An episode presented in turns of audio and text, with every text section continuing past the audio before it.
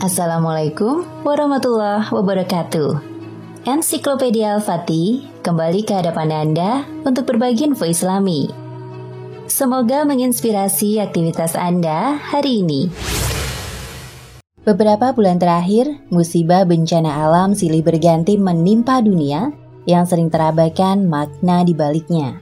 Sebut saja dari musibah virus covid sembilan belas atau virus corona, gempa bumi, erupsi, gunung berapi, tsunami, kebakaran di Australia, dan angin puting beliung yang selalu menelan banyak korban jiwa, harta, dan menghancurkan ratusan bangunan. Bencana alam terjadi yang sering disebutkan sebagai faktor dan gejala alam, namun yang dominan diabaikan dan tidak dipedulikan adalah atas kehendak Allah Subhanahu wa Ta'ala. Kalau Allah berkehendak, bencana di suatu daerah bisa terjadi karena memang sudah ada izin dari Yang Maha Kuasa. Lalu, apa alasan Allah menurunkan bencana di suatu negeri? Apakah Allah murka? Apakah Allah benci sama penduduknya? Atau sebagai bentuk peringatan kepada manusia? Sebenarnya, Allah ingin menyampaikan pesan pada manusia dengan mengirimkan bencana alam. Sebab banyak manusia yang tak mengindahkan perintah dan larangan Allah. Jadi Allah memberikan pesan melalui bencana alam dengan harapan manusia bisa menyadarinya. Satu, berhentilah berbuat kezoliman. Allah tidak akan menurunkan bencana di suatu negeri atau daerah, kecuali penduduknya suka melakukan maksiat dan dosa-dosa besar. Dan tidak pernah pula kami membinasakan kota-kota, kecuali penduduknya dalam keadaan melakukan kezoliman. Quran Surat Al-Qasas ayat lima puluh sembilan. Melakukan banyak kemusyrikan, membiarkan maksiat merajalela hingga moral jatuh adalah salah satu contoh kezoliman yang dapat mendatangkan bencana. Seperti yang terjadi pada kaum Nabi Luts yang dibinasakan oleh Allah karena mereka sudah melakukan tindakan di luar batas dan enggan melaksanakan perintah Allah. Dengan didatangkannya bencana, siapa tahu banyak orang yang sadar dan mau bertobat. Bencana bisa mengubah jalan hidup seorang pendosa jadi seorang yang beriman.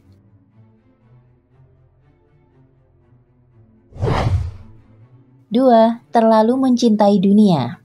Ada banyak ayat dan hadis yang menerangkan agar umat muslim jangan terlalu mencintai dunia ini. Sebab hubud dunia atau cinta dunia bisa membutakan manusia pada urusan akhirat yang kekal. Melalui bencana, Allah ingin memperingatkan kita bahwa apapun yang kita cintai di dunia ini, istri, anak, dan harta yang sudah kita kumpulkan dengan susah payah bisa lenyap dalam sekejap, dihancurkan bencana. Hanya amal soleh yang tidak bisa dihancurkan bencana.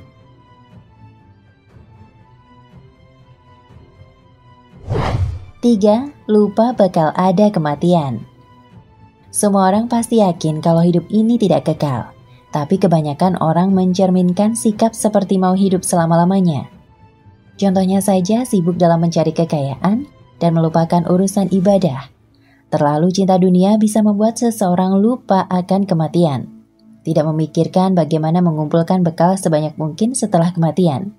Melalui bencana, Allah ingin menunjukkan kepada kita bahwa kematianlah yang paling dekat dengan kita. Buktinya saja di tengah-tengah sukacita, lalu tiba-tiba terjadi bencana, semua sukacita tersebut berubah menjadi duka.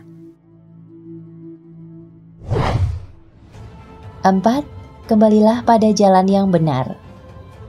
Pada intinya, bencana yang Allah turunkan bertujuan untuk menyadarkan para pendosa agar mau kembali ke jalan Allah. Para pendosa yang selamat dari bencana masih diberikan kesempatan untuk bertobat. Seberapa besar pun dosa yang kita miliki, ketahuilah Allah itu Maha Pengampun selama kita masih bernafas. Kembalilah ke jalan Allah dan istiqomahlah di jalannya. Peristiwa bencana alam tentunya tidak terjadi begitu saja, tetapi banyak faktor yang menjadi penyebabnya.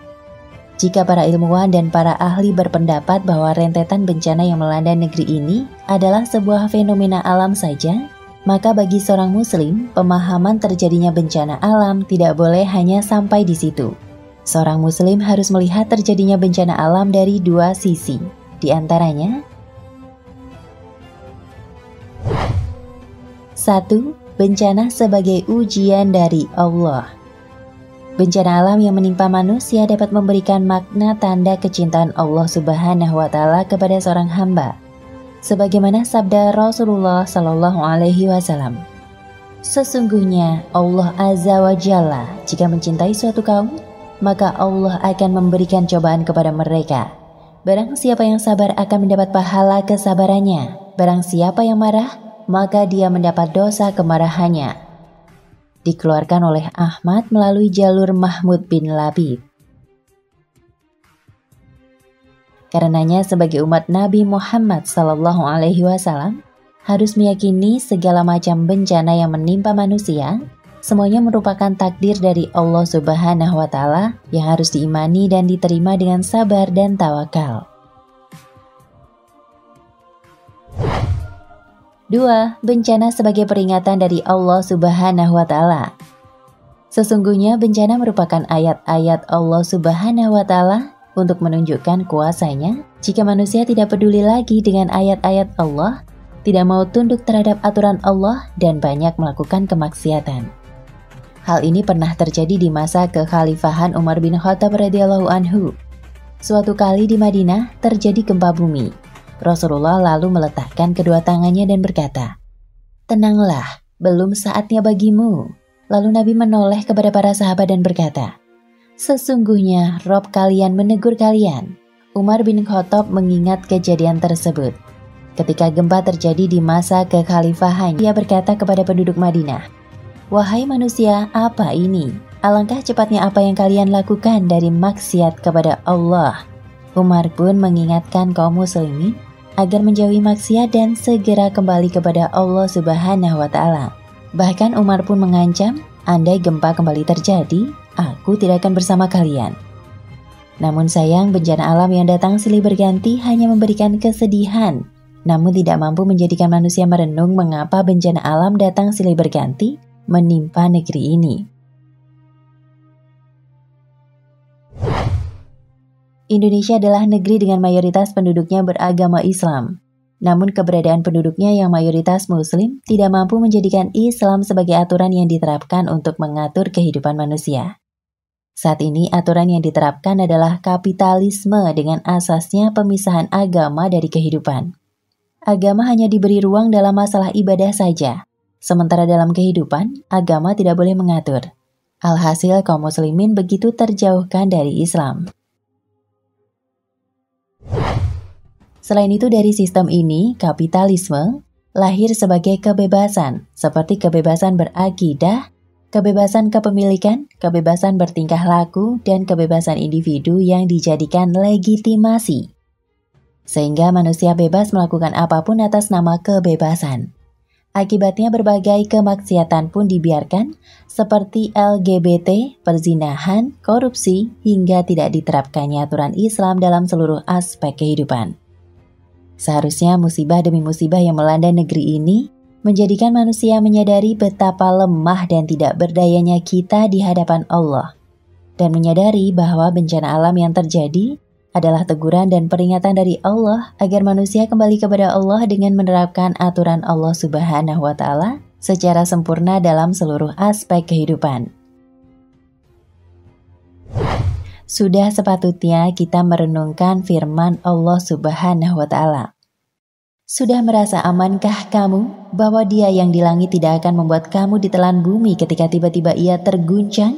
Atau sudah merasa amankah kamu bahwa Dia yang di langit tidak akan mengirimkan badai yang berbatu kepadamu? Namun kamu akan mengetahui bagaimana akibat mendustakan peringatanku. Dan sungguh orang-orang sebelum mereka pun telah mendustakan rasul-rasulnya. Maka betapa hebatnya kemurkaanku. Quran Surat Al-Mulk ayat enam belas hingga delapan belas. Nah pemirsa Ensiklopedia Al-Fatih, sampai di sini perjumpaan kita kali ini. Semoga menginspirasi.